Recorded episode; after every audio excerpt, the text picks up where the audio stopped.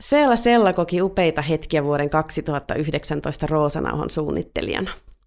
Kävin haastattelemassa Seelaa kansallisteatterin pukuhuoneessa ja Seela kertoi, mikä oli vuoden sykähdyttävin kokemus. Hän paljastaa myös, herkistyykö hän vuoden vaihtuessa uuden edessä. Minä olen Anu Koikkalainen Syöpäsäätiöstä ja tämä on Roosa Podcast. Toivon, että nautit. Mä kerron nyt tämän jutun niin kuin se on, niin jokainen saa ajatella, että mikä siinä on tärkeintä tai mikä. Joo. Niin 16-vuotias lapsenlapseni, Jonathan, joka on koko ikänsä kattonut kaikki mun teatteriesitykset. Tietystikin se on istunut teatterissa pennusta saakka ja katsonut kaikki. Ja sen äiti on Espoon kaupungin teatterissa töissä se, nä, siellä. Että hän on nähnyt siis, että mitä mä esitän ja esitän. Ja on ollut, on ollut samoja haastatteluja ja kaikkea tämmöisiä. Hän oli kaverittensa kanssa Alepan kassalla tässä yksi päivä ja, ja sitten hän oli nähnyt tämän Roosanauha-kuvan ja sen mainoksen ja hän oli sanonut sille kassa-ihmiselle, että tuossa on mun isoäiti. Eikä oo se kassa. On, on, toi on mun isoäiti. On vai? Aiku hienoa. Aiku se on. Sitten Jonathan tuli kotiin. Hei, oleks sä mukaan joku? Mä... Oleks sä, miten niin? Oleks sä mukaan joku? No kun sä oli kassalla oli sun kuva ja siinä oli se roosanauha. Oleks sä joku? Yes, mä olin joku, kun mä olin roosanauha mainos. Se oli jotain. Ei se, että mä olen näytellyt koko eikä se merkinnyt mitään. Mutta mä olen roosanauha mainos. Yes, mä olin joku. Tämä on hyvä juttu. Tämä on aivan mahtava juttu etenkin Roosanauhalle. Nimenomaan. Että meillä on myös tällaisia nuoria kannattajia Niin. selvästi. Että, Ja nyt että nekin tämä tietää, mikä on Joo, Roosanauha. joo, ihan mahtavan ihana tarina. Joo, ja se sai tällaista Että uuden... kannattaa, joka seuraava, mainitti, seuraava roosanauhan suunnittelija tietää, että hänestä tulee joku. Niin, me Mm. voidaan luvata tämä jatkossakin. että nyt vihdoin sinusta tulee Mutta se oli joku. joku. niin ihana, siis vilpitön kotiin 16 vuotta. Oletko sä mukaan joku? Niin, siis voiko se jotenkin olla mahdollista, että hän ei vielä ollut tajunnut tähän päivään mennessä, että kuka on hänen isoäitinsä? Eihän se, eihän, ei se on vaan isoäiti, ymmärrät sä? Niin, Mutta kun isoäiti tekee jotain muuta kuin sitä normaalia työtä, niin hänellä, hänessä täytyy olla jo, jotain. niin. Siis täytyy olla jotain. Niin kuin hänessä täytyy ollakin jotain, jotta hän saa niin kuin ihmiset liikkeelle. Jos Niinpä. ei muuta kuin energiaa. Mm. Juu, siis kuulijoille vielä tiedoksi. Täällä ollaan siis kansallisteatterissa Seelasella on pukukopissa, joka onkin aika kaunis paikka, jossa on helmiä ja kaikenlaista ihanaa. Ja me ollaan keskustelemassa täällä, että miltä tuntui olla Roosanauha suunnittelija nyt kun tämä kampanja on ohi. Ja vähän keskustellaan myös siitä, että miltä tuntuu vuodenvaihteessa olla taas uuden edessä. Mutta aloitetaanko ihan ensiksi niillä hyvillä uutisilla, että vaikka keräystulos ei ole vielä aivan julkinen, vielä muutamia kuitteja ja killikejä lasketaan, niin siellä sinun ilon ja surun kyyneliä kantava nauha on myynyt jo marraskuun loppuun mennessä yli 410 000 kappaletta. Ja meno on jatkunut vielä tästä ja kampanja on jo tässä vaiheessa ylittänyt tavoitteensa eli 2,5 miljoonaa euroa kotimaiselle syöpätutkimukselle. Miltä tuntuu nyt kysyn kun urheilusuorituksen jälkeen? No kuule ihan melkein itkettää. Oi! Ihan oikeasti. Se on hienoa. Se on, se on tosi hienoa. Että kiitos vaan jokaiselle ihan... Eikö nyt rupea oikeasti itkettää? Oi! Että on ihmisiä, joille se muutama euro on ollut suuri raha, jonka ne on laittanut. Juu. Ja, ja siihen täytyy suhtautua nöyrästi ja, ja kiitollisuudella. Sitten tietysti ne, jotka ovat enemmän antaneet, suuret lahjoittajat, niin kiitos. Sanoisin, että kaiken edestään löytää. Nekin joskus huomaa, Mm. että menipä hyvään tarkoitukseen sekin raha. Ihanasti sanottu. Melkoinen urheilusuoritus tämä oikeastaan olikin. Aika kauan pidettiin tätä salassa. Alkutalvessa nähtiin. Joo. aika paljon mietittiin, että mitä siinä nauhassa saa olla. Oli vaiheita. Ja... Oli vaiheita. Oli mielenkiintoisia vaiheita. Kaksi ihanaa nuorta miestä, jotka syrjäytin aina. Ei tuo, ei toi, ei toi, ei toi, ei tommonen, ei tommonen. Että seuraavalle vaan tiedoksi, että ei se ole ollenkaan helppoa tämä suunnittelu siinä mielessä, että pitää ottaa huomioon, että, että se itse raha on se tärkein, että se tulee mahdollisimman pienellä kustannuksella tehtyä. Kyllä. Mutta se ei ole, se ei ole siis helppoa ja se on heidän laskettava aina, että nyt tämmöistä ja tämmöistä ei voi tehdä, koska se tulee liian kalliiksi ja tämä tulee mahdottomaksi ja tämä tulee sitten, sitten siitä lähdetään keskustelemaan, että kompromisseja täytyy tehdä. Kyllä. Kyllä. Mutta ää, aika ihana lopputulos kuitenkin tuli, vaikka myös Tuli. kompromisseja piti tehdä. Tuli kompromissia, mutta jos nyt saa itse sanoa suoraan, niin mä olen itsekin hyvin tyytyväinen. Saat mä olen, sanoa. Mä olen tyytyväinen siitä, että ihmiset on sanonut, sanonut, että se on niin kaunis, kun se on samalla semmoinen juhlava. Kyllä. Semmoinen, eh, se on herkkä, mitä me ajateltiin silloin, että se on herkkä. Ja sitä kehtaa pitää koruna. Se on Kyllä. niin kuin koru. Joo.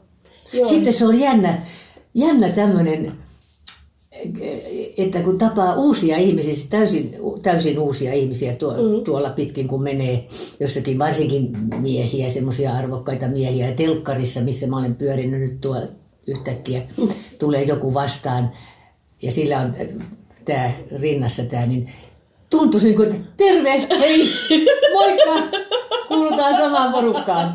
Ihan totta, se, siis se heti, Ihanaa. heti tervehditään, ihan niin kuin se olisi joku tämmöinen, okei, Niin just, meikäläisiä. Meikäläisiä, joo, meikäläisiä. Täällä salaseura, meillä on oma salaseura. Joo, ja näin on Niin. ihan totta. Siis junassa, kato, Joo. mä paljon kuljen, Tampereella on ollut nyt, tai- joka paikassa, missä mä olen ollut keikoilla, Joo. ja menen junaan, niin siis, en mä tiedä kuinka monta kertaa, mutta hirvittävä, siis kymmeniä, kymmeniä, kymmeniä kertoja on juuri näin, että riisun takin pois päältä ja menen istumaan junaan ja sitten kun mulla on tää, niin sitten siellä on joku, jolla, joka heiluttaa mulle näin, niin näyttää, että hänellä on kanssa Näyttääkö? Juu, juu, juu. Ihanaa, että ihmiset uskaltaa Joo. myös lähestyä. Joo. Joo, ja se mä sanoin, että meillä on tämä salaseura. Kiva, kiva, kiva. Ihana Ja monta kuulla. kertaa on ihmiset sanonut näin, kun ne tulee kadulla vastaan. Oudot siis, ihan oudot ihmiset. Joo. Tai sitten just näin junassa ohi mennessään tai joku, niin ne sanoo, mulla on, mutta se on toisen takin, tai to, toisen takista. Toisesta, tai sitten se on mun toisessa vaatteessa. Mulla on, juu, juu, näitä tulee paljon. Ihanaa.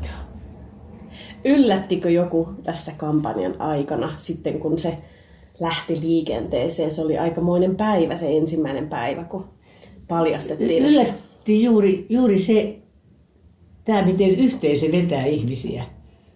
Se, se yllätti kyllä, että loppujen lopuksi nämä jäyhät suomalaiset, että ei me, ei me paljon tarvita, jos tällä muutamalla eurolla saadaan tämä, tämä yhteisö kasaan, niin hienoahan se on.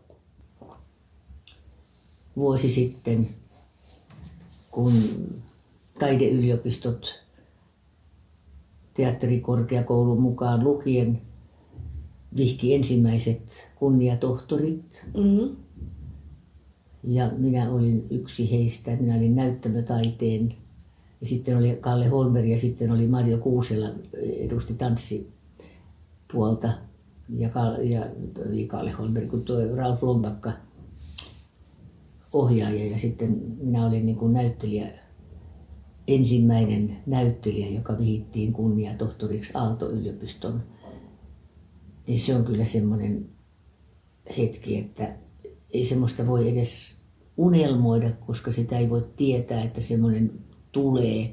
Ja, ja varsinkin kun sit siihen ei voi millään tavalla pyrkiä. Niin.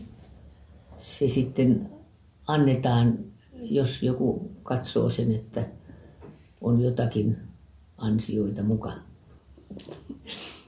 Mutta se, se hetki on niinku semmoinen, että elämän suuria hetkiä. Mm. Kun sanot, että ei voi tuollaisia suuria asioita kohti edes pyrkiä, niin mihin sä ajattelet, että sä pyrit jokapäiväisessä elämässä ja valinnoissa?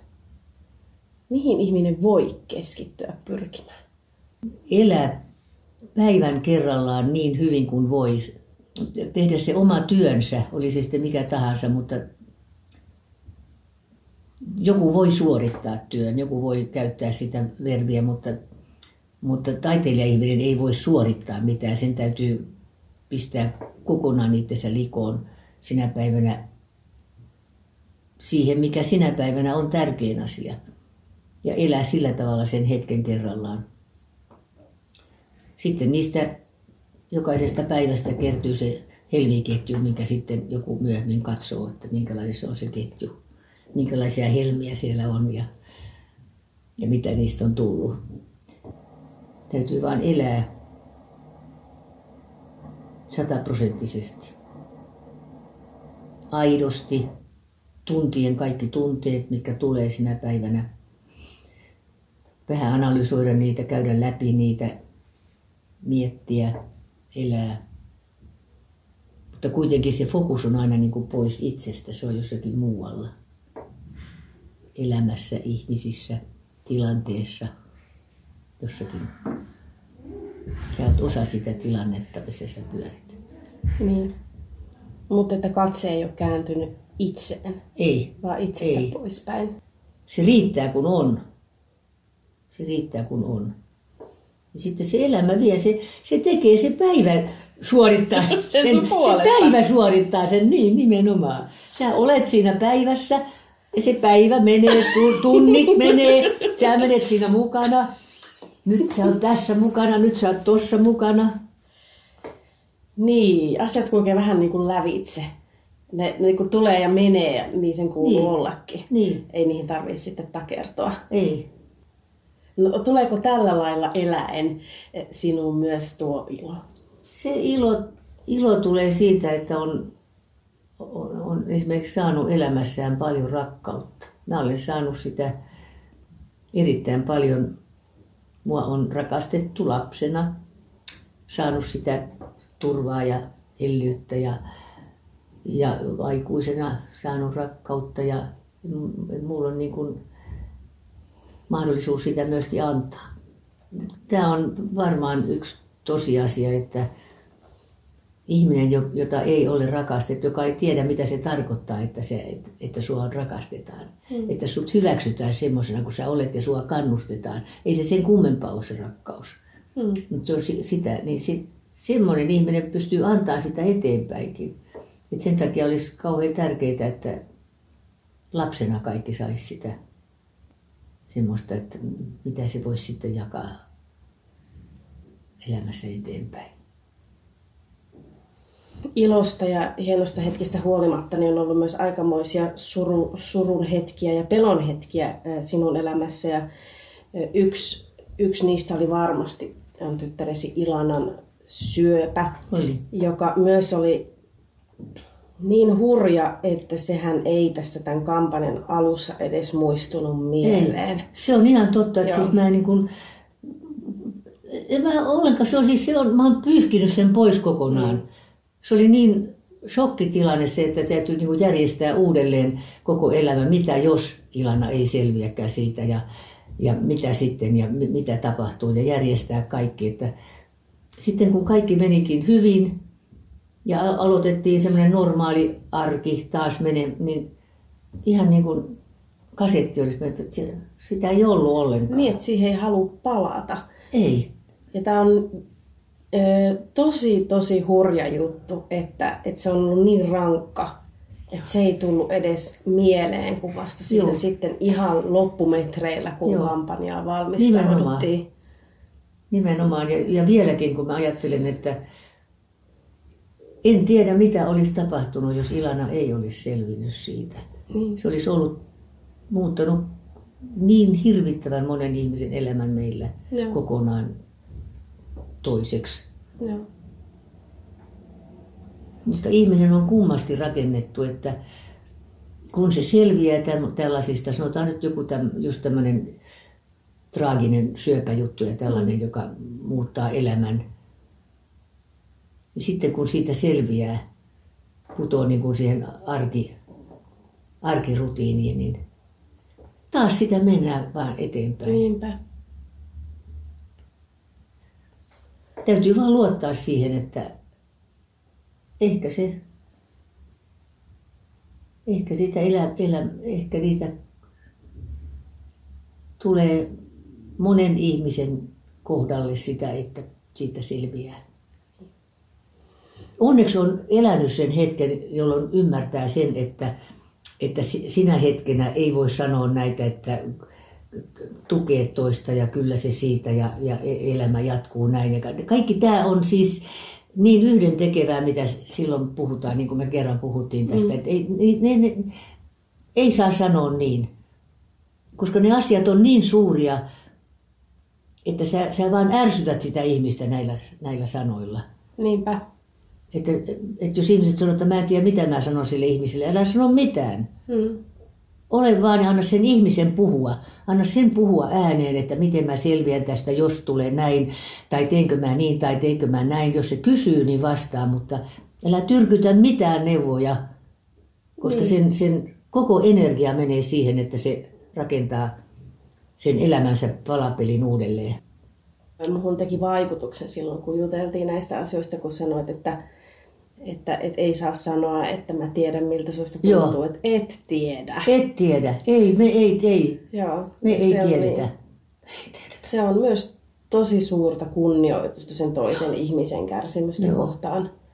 Tai ei edes yritä väittää ymmärtävänsä, Joo, ei, mutta ei. että antaa läsnäolonsa. Joo. Silloin sanoit, että äh, näyttelijä tulee ensi iltaan vaikka haudasta. Joo. Ja, ja tota, Melkein haudasta. ei, nyt ihan ihmeitä, ei nyt ihan ihmeitä rakenneta tässä vielä. Okei, okay. korjaan lausuntoa. Mutta melkein. Joo. Ilanan kohdalla se pisti kyllä sinut tosi rankkaan tilanteeseen. Ja haluatko vielä kertoa, että mikä siinä tapahtui? Se oli siis samana päivänä, kun Ilanalla oli tämä leikkaus, josta ei siis tiedetty, että miten, mikä on tämä tilanne tässä syövässä, että onko sitä levinnyt saadaanko sitä pois kokonaan, mikä on tilanne, niin mulla oli ensiltä Tampereen teatterissa. Mm. Mutta tämä, tämä teatterielämä on näin kummallista, että vaikka tämä ei ole, tämä meidän työ ei ole terapiaa, meidän täytyy koko aika olla järki päässä viimeiseen saakka. Mm. Tämä ei ole hysteriaa, mihin sä menet itkukohtauksessa tai raivokohtauksessa, mihin tahansa sä joudut sen, sä teet paniikkikohtauksia, teet kaikkea, kuitenkin sulla on koko aika kontrolli, miten sä teet, sä pystyt menemään äkkiä tunnetilasta toiseen. Joo. Mutta tämä on kuitenkin siinä mielessä terapiaa, että kun on tämmöisiä hetkiä, jolloin sä et voi mitään jollekin hetkelle, sä et tiedä kuinka leikkaus on mennyt tai mitä. No leikkaus oli tietysti jo niin kuin aamulla, että iltapäivällä mä tiesin, että on mennyt hyvin, mutta ei ja. viimeisiä tilanteita en tiennyt. Mutta se on siis semmoinen, että sä hyppäät niin, kuin niin totaalisesti siihen toiseen maailmaan, sä sukeudut siihen rooliin ja siihen, sä, sä pakotat itsesi ajattelemaan vaan sitä työtä. Niin siinä mielessä se on niin kuin terapia, että se ei kulje koko ajan mukana, mutta se vaatii hirveän energian Joo. että sä menet siihen toiseen hommaan ja vetät sen pois.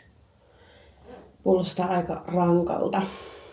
Se on rankkaa, mutta siihen on tottunut. Esimerkiksi mä oon, niin meidän lapset tiesi jo pienestä saakka, että, että jos on tapahtunut jotain, niin turha soittaa mulle teatteriin, koska mä en pääse sieltä mitään auttamaan. Jos teillä on joku onnettomuus tapahtunut tai muuten, menkää lähimpään naapuriin tai menkää jonnekin tai joku, mutta mä en pääse sieltä pois. Mm.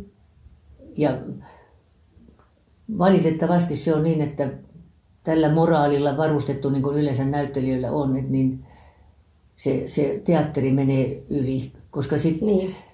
Ihmiset aina ihmettelee, että no jos lapsi sairastuu tai jotakin, niin mitä sä teet yhtäkkiä, eikö voi sanoa, että näytös, näytös on peruutettu. Mm. Mutta jos näytös, näytökset peruutettaisiin sen vuoksi, että näyttelijällä on privaattielämässä joku katastrofi, Mm. niin täällä ei koskaan näyteltäisi mitään.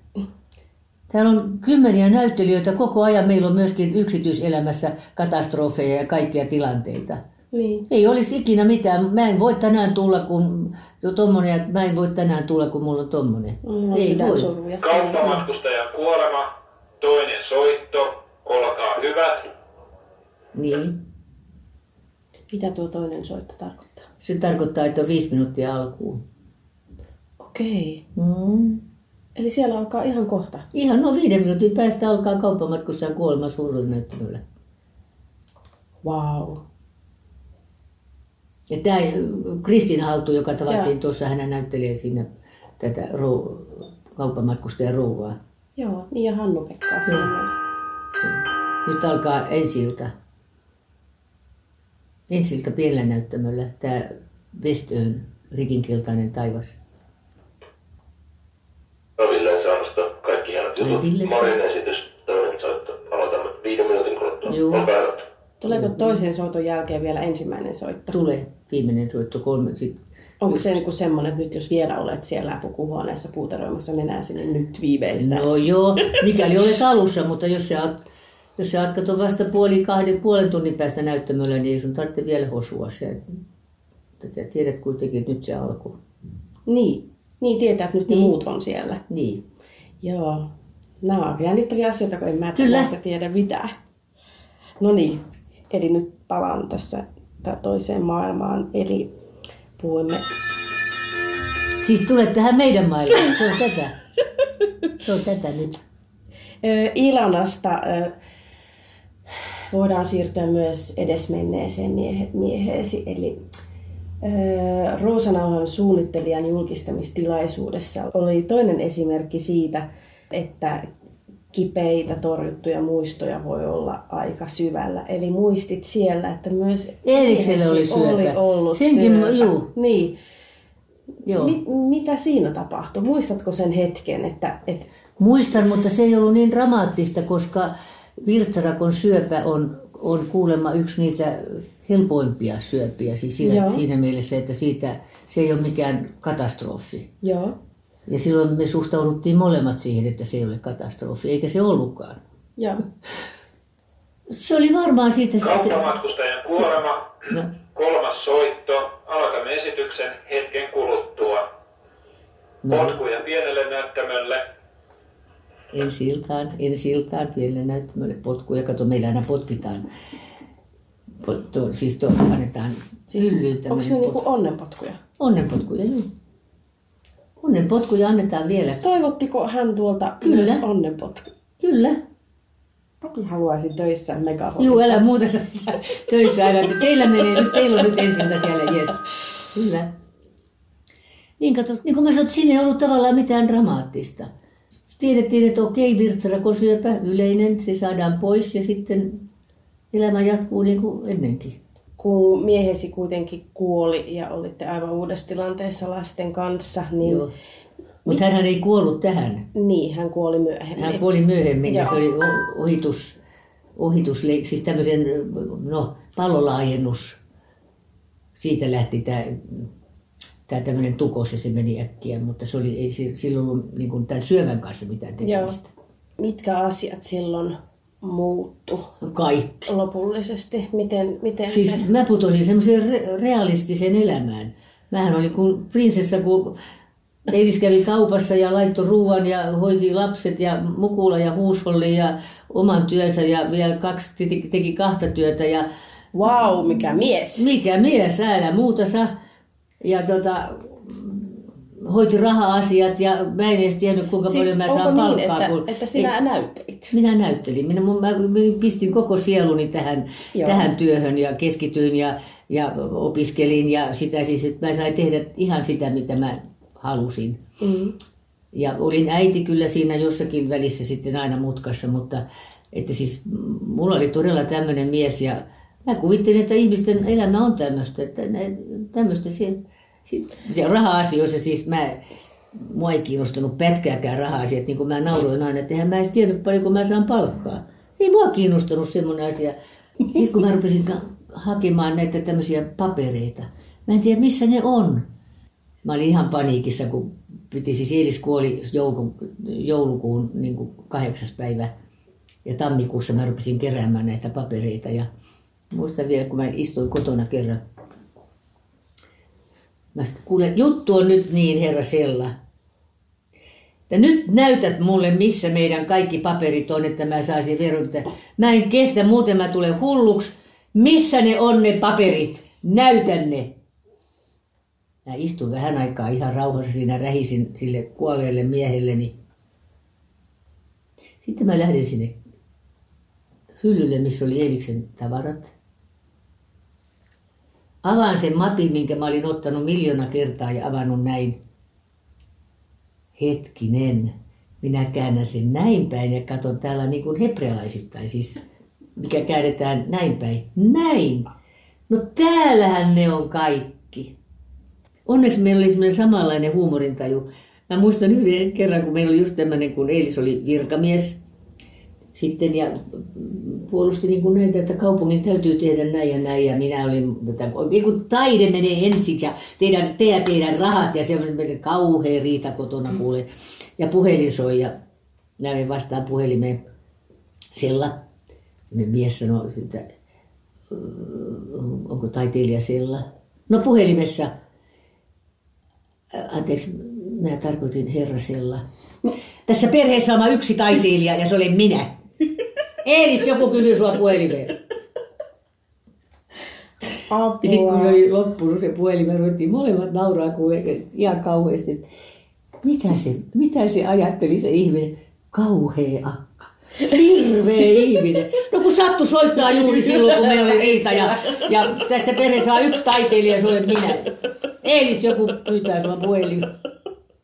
Millä keinoilla sitten lopulta pääsit eteenpäin siitä surusta? Normaali arkirutiini vie eteenpäin ihmisiä. Näin se on. E, Oliko e, Eeliksessä jokin piirre, mikä oli ylitse muiden ihana? Se oli herkkä. Herkkä mies. Se oli semmoinen, siellä sisällä oli se aito pikkupoika. Se on ihana. Kaikki miehet, kun on sepöjä, kun niillä on se pikkupoika siellä. Niin. Kyllä kaikissa on se pikkupoika, ne vaan yrittää sitä niin kauheasti peittää pois.